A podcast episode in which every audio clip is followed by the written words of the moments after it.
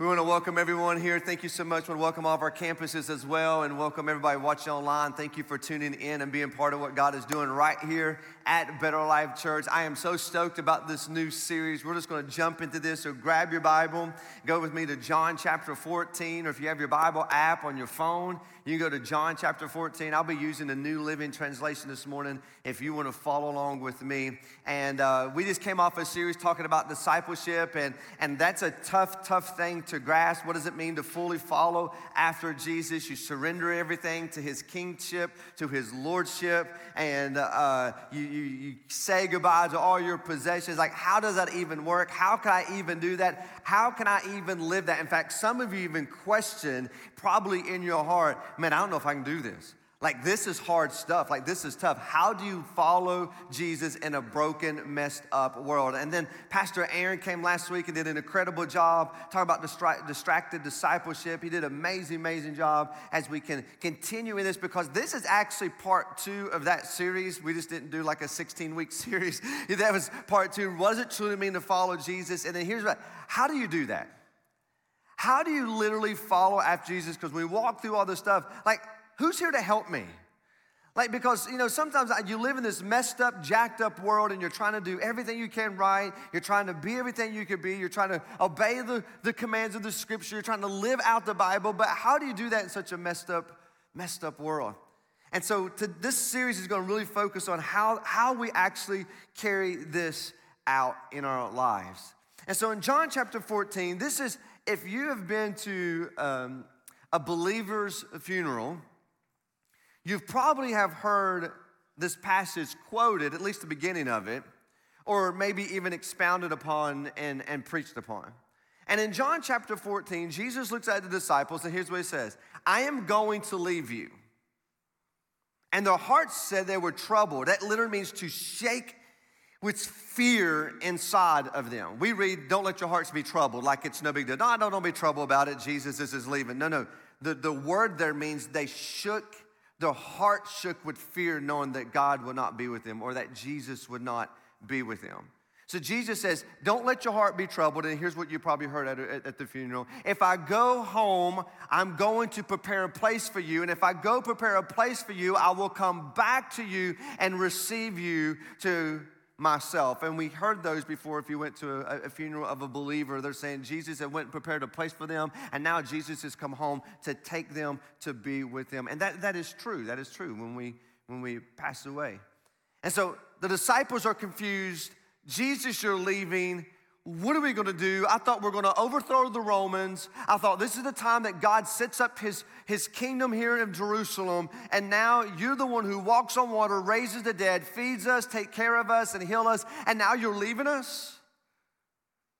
You've poured your whole life, you've walked away from your family business, You've walked away from everything that the world has called you to do, and you follow this, this rabbi on these dusty roads for the last three years, and now you are telling me you're leaving me. See, sometimes we read this and we don't put ourselves in that context.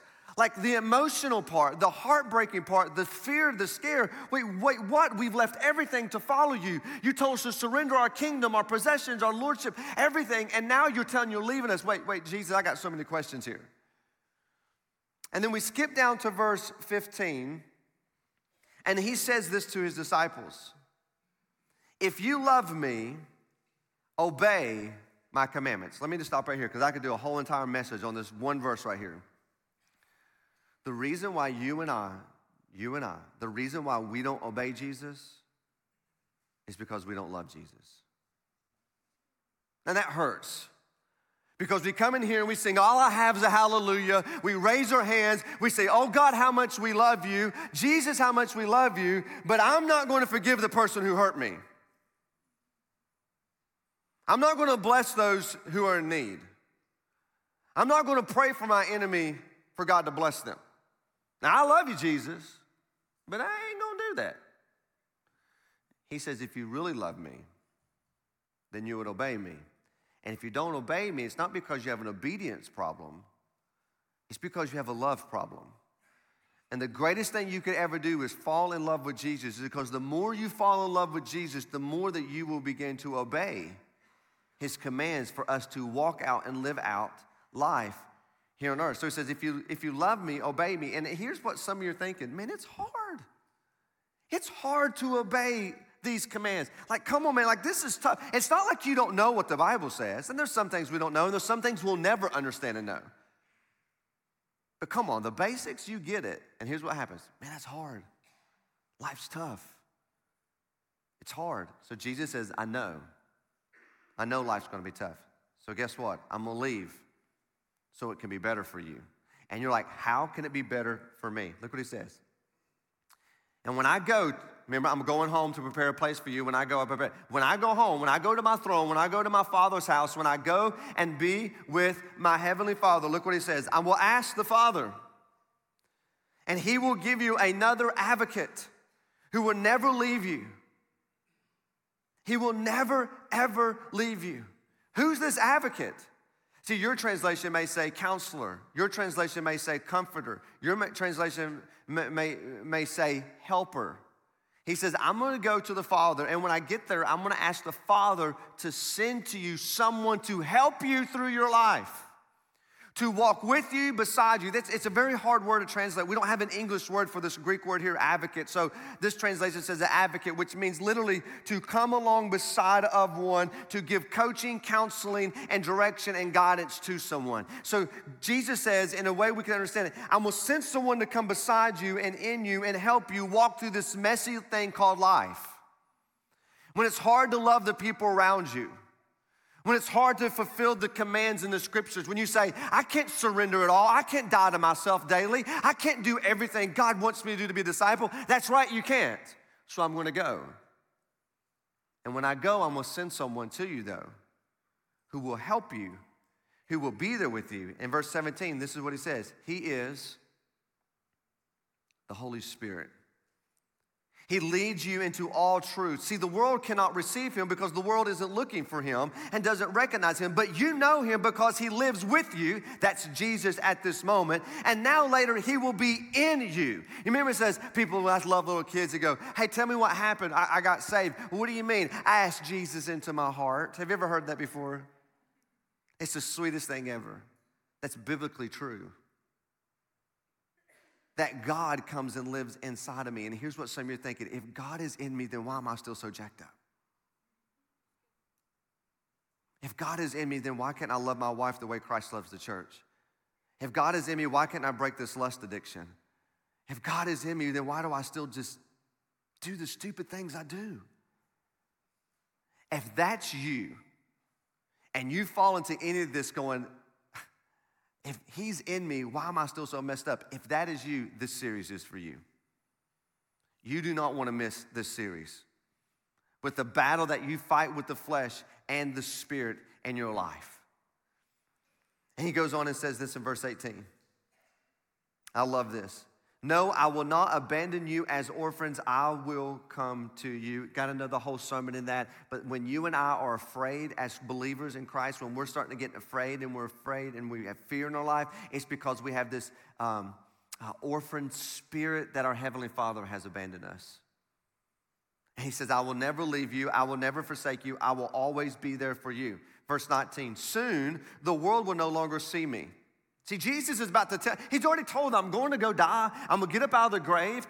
But soon the world will no longer see me. But you will see me since I live, you will also live.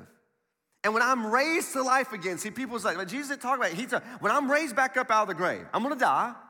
But when I raise back to life, when I get back up out of the grave, you will know that I am in the Father and you are in me and I am in you. You talk about being like secured.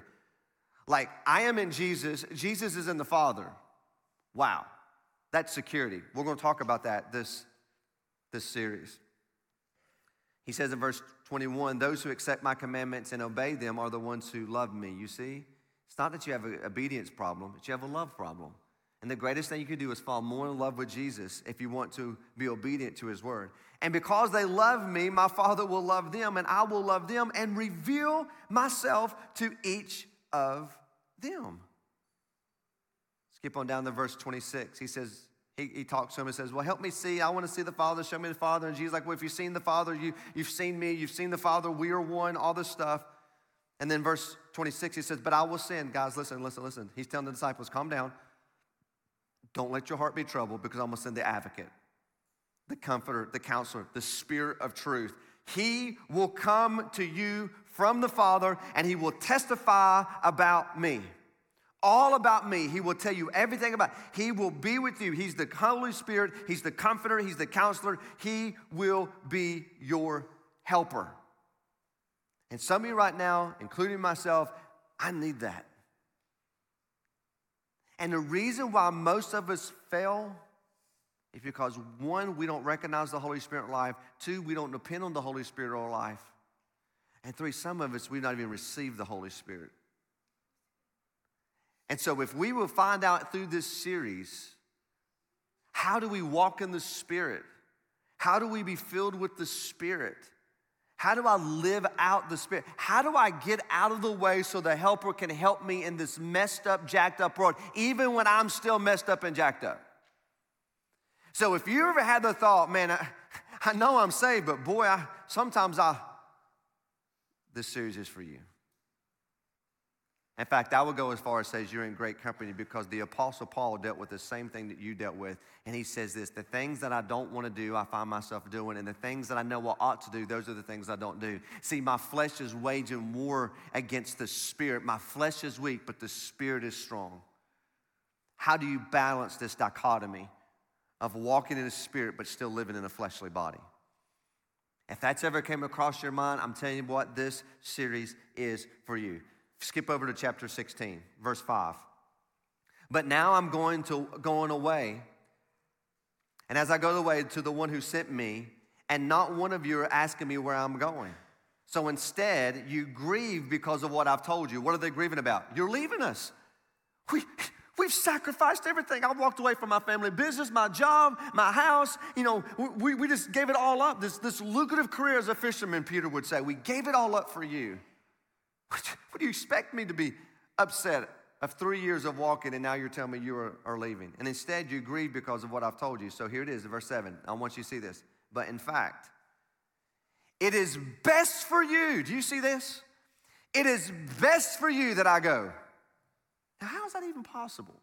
Jesus, you raise the dead, you heal people, you feed people. Like, come on, man, this is awesome. Like, I go with you no matter what. If I get a boo boo, you fix it. Like, if I'm hungry, you make me a, a, sandwich, man. This is amazing. What do you mean? How can it be? If I die, you can actually bring me back from the dead. So, I mean, can I live forever? I mean, come on, wait. What do you mean it's better for you to leave me? See, we, we read this over, we read over the text, but we don't really emotionally even connect to it. Put yourself in this position here. Yeah, we got the Paul Harvey story, right? The rest of it. We know the end. We see post the cost, but they didn't. They didn't know all this was about to come. They didn't know what the Holy Spirit was. They didn't understand all this. So you would put yourself in their position. You was like, how is it best that I go away? Because if I don't, the advocate won't come. But if I do go away, then I will send him to you. And in this series, we want to focus on what is it like when God has sent his spirit. So when did this happen? If you have your Bibles, flip over. I told you, this is, this is more of a Bible study, Bible trivia. Flip over to Acts chapter 1, and I'm, I'm going to show you this because today, really, what I want to do is really just take this time with you to set the entire foundation for this series of where we're heading. As Jesus has sent this Holy Spirit to help you live the life that He always wanted you to live. In Acts chapter 1, the Apostle Luke here, Luke wasn't a physician. Luke, Luke writes this in Acts chapter 1, verse 4. He says, When he was eating with them, this was Jesus, he commanded them, Do not leave Jerusalem until the Father sends the gift he promised. What's the gift? What's the gift? What's what he said? What he said, I'm gonna send to you. We just read it. The Holy Spirit. You're gonna wait because I have a gift. Oh, I get gifts? How many of you love gifts? Come on, get your hand up. You love gifts in here. Come on, I don't know. Some of you like you love gifts. All right, you love. For, listen to that's a, that, uh, sir. If your wife just raised her hand, come on, man. I'm trying to help you out, man. She wants gifts. All right, right. All right. You like it? So he says this Go wait because I have a gift for you. Jesus, if I leave, it's going to be better for you. I have a gift that I want to give you that's going to help you do everything that I've called you to do. Verse 5. You see, John baptized with water. But just in a few days, that's John the Baptist, John the Baptizer is what it literally means. John the Immerser, if you want to be correct. John the Baptist, so John baptized you with water, but in just a few days, you'll be baptized with the Holy Spirit. Let me stop right there. How many of you have been around church before long enough that you've heard someone at some time in your life talk about being baptized with the Spirit? Anybody ever heard that before? Raise your hand. That's all my Pentecostals in the house, right there, right? All right, here we go, right? It's like to be baptized with the Spirit. Have you ever thought about really what does it mean to be baptized with the Spirit? What does it mean to be baptized with the Spirit and filled with the Spirit? Is baptism of the Spirit and filled with the Spirit the same thing? Is it a different event? Does it happen more than once? Was it when I got saved? When it was when I recognized later on in life and I was baptized with the Spirit? If I'm baptized with the Spirit, does that mean I have to speak in tongues? Will I speak in tongues? Will I perform miracles? Will I do these great things? Is that evidence I've been baptized with the Spirit because I speak in tongue or not? Have you ever thought about that? If that's you, if you ever had that question, this series is for you. Because we want to talk about that. What does it mean to be baptized in the Spirit? Walking in the Spirit, filled with the Spirit. What's the Spirit do in my life? Jesus says, listen, I mean, Luke says he told them that John baptized with the water, but soon you're going to be baptized with the Holy Spirit. So when the apostles, verse 6, when they when they when the apostles were with Jesus, they kept asking him, Lord, is, has the time come for you to free Israel and restore our kingdom? He replied to them, The Father alone has his authority set on those dates and times, and they are not for you to know. Now, let me tell you what, let me just go and take a commercial break right here. We are one closer today than we were yesterday for Jesus returning. He's coming. I don't know when, I thought I would never probably see it in my lifetime. There have been some birth pains that you're trying to. When things happen, what's happening right now in the world, everyone who studies eschatology, which is the study of the end times, they all come out, they're bringing, they got, a, they got a magnifying glass and they're looking at scriptures and they're trying to find numbers and they're trying to find signs. And there's like, there's earthquakes and there's tremors. There've always been earthquakes and tremors. There's pestilence. There's always been pestilence. We've seen this. It's the virus. Is the, is, is, the, is the vaccine the mark of the beast? You don't believe how many people have asked me, is the vaccine the mark of the beast? I'm serious. Like, I mean, like when things happen right now, crazy people come out. I mean, like, like they, they're, they're all in it and they're studying, and it's good. You should study that. You should know that. But let me tell you what, you'll never know the time. And you never know. And here's what, here what happens. Here's what's happened. And if you're not careful, you'll be so distracted trying to predict when Jesus come back, you miss living for Jesus today. Because you're in your corner and you're over here studying, studying, studying, studying, studying which is great. You should study text. Let me just go and help all of us out. You ready? He's coming, and we win. That's all you need to know. Be prepared, because life's short hell's hot. You better be prepared to make sure you're on the winning team. He already told you how to win. Jesus came, He died, He gave His life for you. You put your faith and trust in Him, you win. And we should live as if He is coming and be prepared. So that's why we should witness and live our faith and tell people about Jesus because it could be too late for some people. So we always, as long as you have breath, we have an opportunity to do it. So listen, I'm all about it studying, and it is going to happen, and He is coming, and it is intriguing. But don't get so caught up thinking you can. Anytime you say the world is going to end at this date, that guy has no clue what he's talking about at all. Sorry for my little commercial break there. But it was in the text. That's what Jesus says. He says, Don't worry, the Father has it. Don't you worry about this. You don't have to worry about it. It's not to be known. And then here it is Acts 1 8. Acts 1 8 is, is the verse where you go to mission conferences and they, they preach it to missionaries. This is where you go to commencements, where they line people up. In Acts 1 8, this is where the church, they, you've been in church, you've probably heard this, but you will receive power. Everybody say power power. That Greek word is dunamis. It's where we get our English word dynamite. It's explosive. You will receive power like it will come upon you when the Holy Spirit comes in you or upon you, and you will be my witness. One sign of the Holy Spirit upon you is that you will witness for Jesus. You will be my witness, and you'll tell people about me everywhere you go. Everywhere you go. In Jerusalem, in Judea, and Samaria, all the way to Morehead, Kentucky. See, when the Holy Spirit comes upon you, what's going to happen? You're going to have this power and have the courage and the boldness to stand up for me because I told you I'm going to send someone to help you do this in life. And it's going to start right here in Jerusalem, and then it's going to go, it's like a nucleus, and then it's going to go out to, to Judea and then Samaria. And before you know it, the gospel will make its way all the way across the planet. And I'm telling you what, it will find you right here in eastern Kentucky. How did you were sitting here right now because of this? Because this is where the church was birthed and God the Father sent the helper. I'm going to show you this picture. This. this this is this is unbelievable. Acts chapter two. Flip over one more. Acts chapter two. It says in verse one, on the day of Pentecost, all the believers were meeting together in one place. Now there's just a handful of believers. It's the day of Pentecost. Pentecost literally means 50. Everybody say 50. That means 50 for some of y'all trying to figure it out. 50. It's the 50th. Pentecost means 50. It means 50 days. On the 50th day, after what? After the fruits of the festivals of the fr- first fruits, which was what? Seven weeks and one day after Jesus got up out of the grave. So on Sunday morning, on the first day of the week, Jesus gets out of the grave. Fast forward seven weeks, 49 days, and on one day, which is 50th, which would be the Sunday, the first day of the week, the believers were sitting in the upper room on Pentecost. Pentecost just literally means 50. It's 50 days past the resurrection of Jesus. They're sitting there because the law require, or the, the, the law was said on the 50th day you begin to celebrate. So here to celebrate what? To celebrate the law, but they're about to celebrate the spirit and they have no idea. So they're in a room, they're meeting together. I have no idea exactly what they're doing. We don't know everything. They could be doing a Bible study, they could been eating, they could have been roasting s'mores. I have no idea what's going on at this point, but they're gathered today in the upper room. There's only a handful of them, the church. And then verse 2 Suddenly, there was a sound from heaven like the roaring of a mighty windstorm, and it filled the house where they were sitting. So now I want you to picture this. You're in the house, you're just chilling. I don't know what you're talking about. Maybe talking about why does God, Jesus told us to come and wait here, and, and now it's been seven weeks and one day. It's the Pentecost. I mean, this is we just what, what's going on, and all of a sudden the wind picks up. Not nothing. You know, you've been around storms before. Not that big deal. And now it picks up even stronger.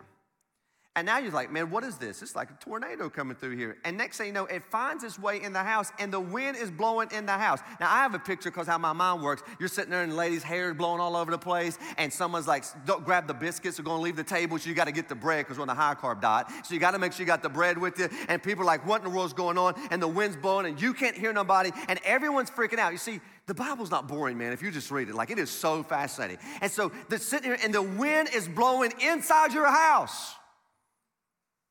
Inside. That's one thing to be outside, inside. And now you're a little freaked out right now. And then look what happens. If that didn't spook you out, this will right here. Watch this. Then what looked like flames or tongues of fire appeared and settled on each of them. Now, it's one thing to have wind blowing, it's another thing that a piece of fire is flying through the house trying to land on me. The skeptic in me would be running around the house. Now, for you holy people here, you probably say, Oh, fire fall on me, you know, and you're, you're trying to run to it. Not this brother. I am running. There is fire trying to land on me, and it looks like a tongue, which is pretty disgusting. The Bible's not born. Do you read? So, this is the birth of the church. What's happening right here? What is going on? And so it goes on and says this. It says it was it settled on each of them. I don't miss that on every one of them. Not just the good, not just the ones who really truly follow after Jesus. Every single one of them received this. And look what happens in verse 4. And everyone present was filled with the Holy Spirit and began speaking in other languages. Your translation may say tongues, as the Holy Spirit gave them this ability. And at this very moment, the church was birthed. And what Jesus told his disciples in John 14, I'm going home, I'm gonna prepare a place for you. If I prepare a place, I will come back to you, but it's best for me to leave because in this world it's gonna be tough. You're gonna have trouble. That's okay. I've overcome the world. People's gonna have, life is gonna be tough, but I'm gonna go send a helper, an advocate, a comforter, a counselor who will come and he was gonna come in you and live in you, and he's gonna help you live in this messed up, jacked up world because I'm about to send you on a mission to witness to everyone. Hang tight. The promise has been fulfilled and the Holy Spirit comes and it lands on every single one and indwells every single believer. Now, for some of you with the charismatic background, or if you're, if you're thinking through this, we said they all begin to speak in tongues. That is not what's taking place here. If you're going to read the rest of the context, it says they spoke in other languages, which means this. At the very moment, you can read this if you want to go home and keep reading Acts chapter 2, what will happen is, let's say that, that some of you here speak Spanish and some of you speak French and, uh, and some of you, I don't know, speak another language, and I'm speaking English. And literally, what happened in Acts chapter 2 that as I spoke in my native tongue, as I spoke in English, you heard me in your native tongue.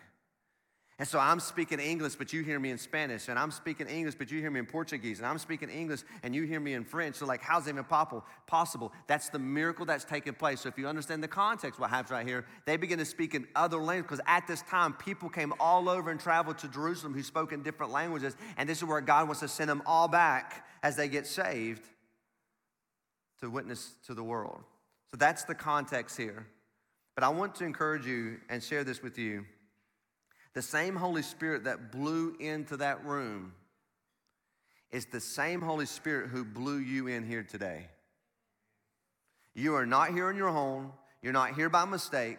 That same Holy Spirit woke you up, gave you breath, and drawed you to this place.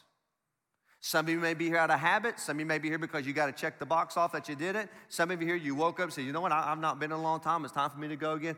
What, all that has happened because the Spirit of God has drawn you into this place. The Spirit is still moving, and the Spirit is still blowing, and the Spirit is still saving, and the Spirit is still filling people, even to this day, 2,000 years later. So that was all the background. So the sermon, I have seven minutes and 25 seconds here now to get to the, to the sermon part. So pray for me. I didn't have no coffee, so we should be able to make it done in time here. So here's my question, and I'm gonna set this quickly for the background for the rest of this series. Who's the Holy Spirit? Who is this wind, this fire? Who is this advocate, this helper, this comforter, this, this uh, um, a- advocate in my life? Who is this person? Who is the Holy Spirit? Well, we believe here at Better Life Church that God the Father is God. We believe that Jesus is God and we believe that the Holy Spirit is God. How can they be three but one? When Deuteronomy clearly tells us there's only one God, a monotheistic, there's only one true God. How can Jesus be God, the Holy Spirit be God, and the Father be God, but they're one? That, my friend, is called the doctrine of the Trinity. And so here at Better Life Church, we believe in the Trinity. There are three persons in one. Now, for most of us, including myself, that's hard to fathom. How can that be? How can Jesus claim to be God, but God the Father claim to be God, but the Holy Spirit is God? How can it be three into one? And so many people with poor illustrations had done their very best to try to explain it. They take an egg, they say, Look at an egg, it's got a shell and a white and the yolk, it's one. That's horrible. God is not an egg. Think about H2O, H2O, it could be steam, it could be ice, it could be liquid. It's God. No, no. I understand with good intentions, you're trying to explain it, but the reality is it's unfathomable. And you're trying to explain something that really we can't. So, one sect or one group of people teaches modalism. And modalism is where God the Father molded into Jesus, and then Jesus molded into the Holy Spirit. They are one, but they have now condensed into the Spirit. Now, I don't believe the scripture teaches that as I see through the scripture, and I have a, there's friends and people who believe in modalism. I don't believe this. I believe that God the Father is in existence. He's one. Jesus is now at, at, praying for us on the scripture tells us sitting on his throne beside the Father, and then the Holy Spirit lives within us. They're all three distinct individual persons, but they are one in essence and one. And I see the scripture even though the Bible doesn't have the word Trinity in it, you can see this all through the scripture that God the Father, God the Son, and God the Holy Spirit is one. I'm going to point out a couple of things for you just to, to get, whet your appetite. Hopefully, you go home and study and research, and then you won't miss this series because I really believe it's going to be very impactful and insightful for your life.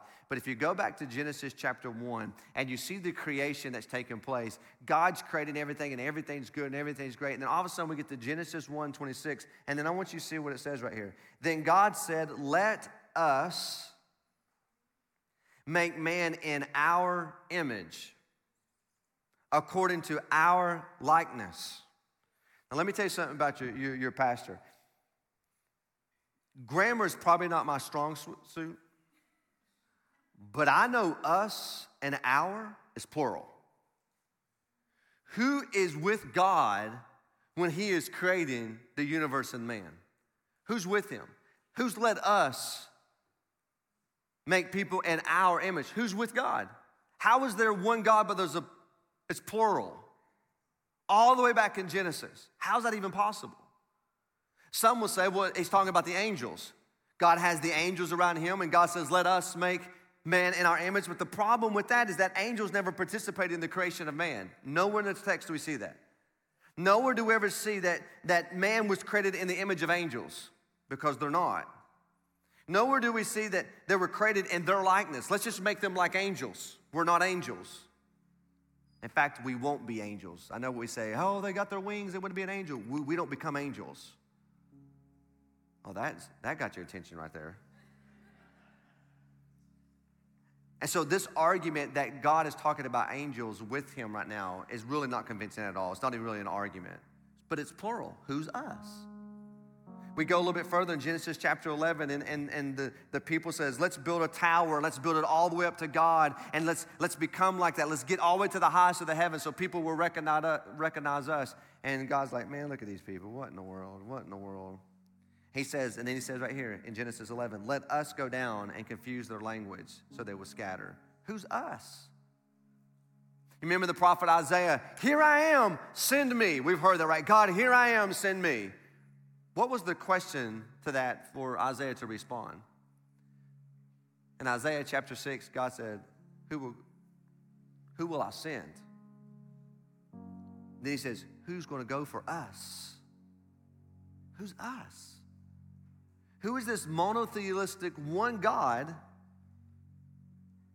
but plural? How's that even possible? See, there's some things that say, How's that even possible? Who is us?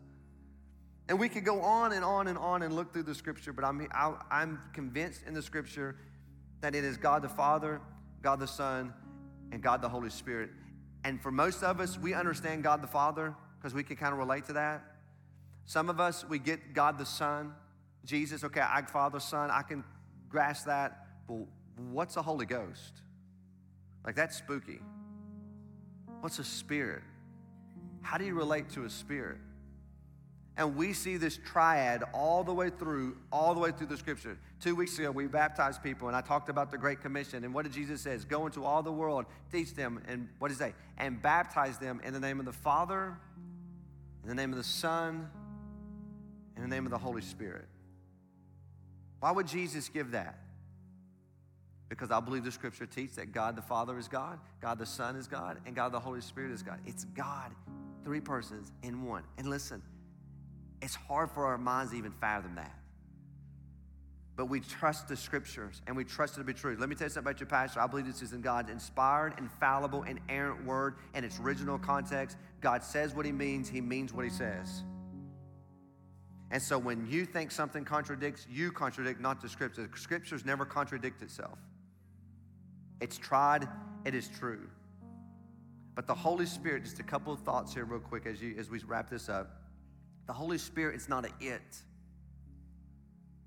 it's a person. The Holy Spirit's a person. It's not a it. It will come to you. No, it's a person. Paul writes in 2 Corinthians 13, he says this May the grace of the Lord Jesus Christ, one, and the love of God, two, the Father, and the fellowship of the Holy Spirit, three, be with you. As Jesus and God and the Holy Spirit, we want them to fellowship with you all. The Holy Spirit's a person who's an advocate who comes beside you and that is in you is going to help you let's live out life in this messed up world. And that's what we're going to be focused on. And then I just, one of the clearest places in the scripture that points out that the Holy Spirit is God is found in Acts chapter 5 and after the church got birth and the big movement came, and they thought maybe Jesus was coming back quickly, they thought they were going to come back pretty soon.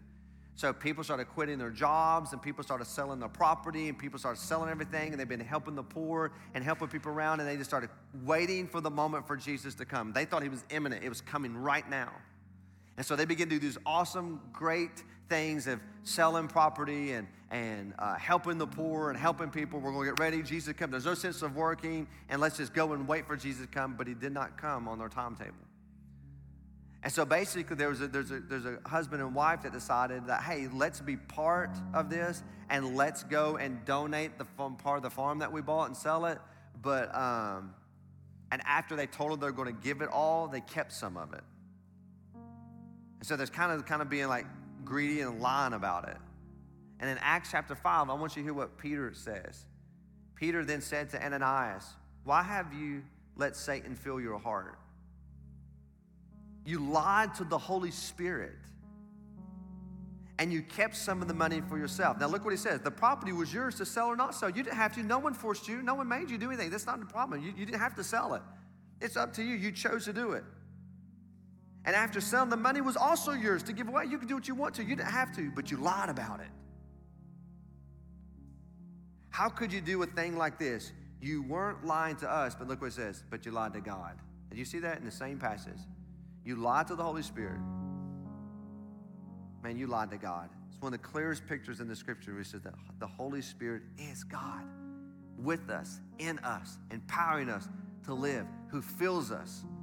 But what do you do when you put your faith and trust in Jesus and you're filled with the Spirit or you have the Spirit within you, but you still blow it and you mess up? You're like, I need help. Where's the helper? Well, help is coming. And that's what we're going to focus on in this series. I'm telling you, don't want to miss the next several weeks. We're going to be talking about baptism of the Spirit, filled with the Spirit, gifts of the Spirit, the fruit of the Spirit, what it look like to walk in the Spirit. It's going to be, and it's going to take us all the way into Thanksgiving. I'm telling you, this is a series that you don't want to miss. I'm going to ask you to bow your heads.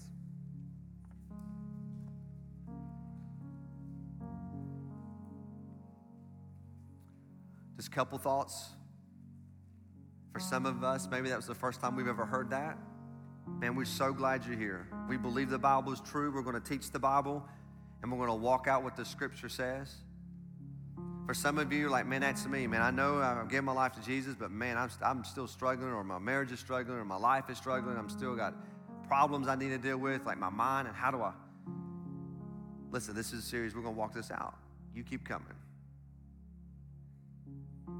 And for some of you, maybe today you need to receive the Spirit by giving your life to Jesus. And right where you sit, you could give your life to Jesus.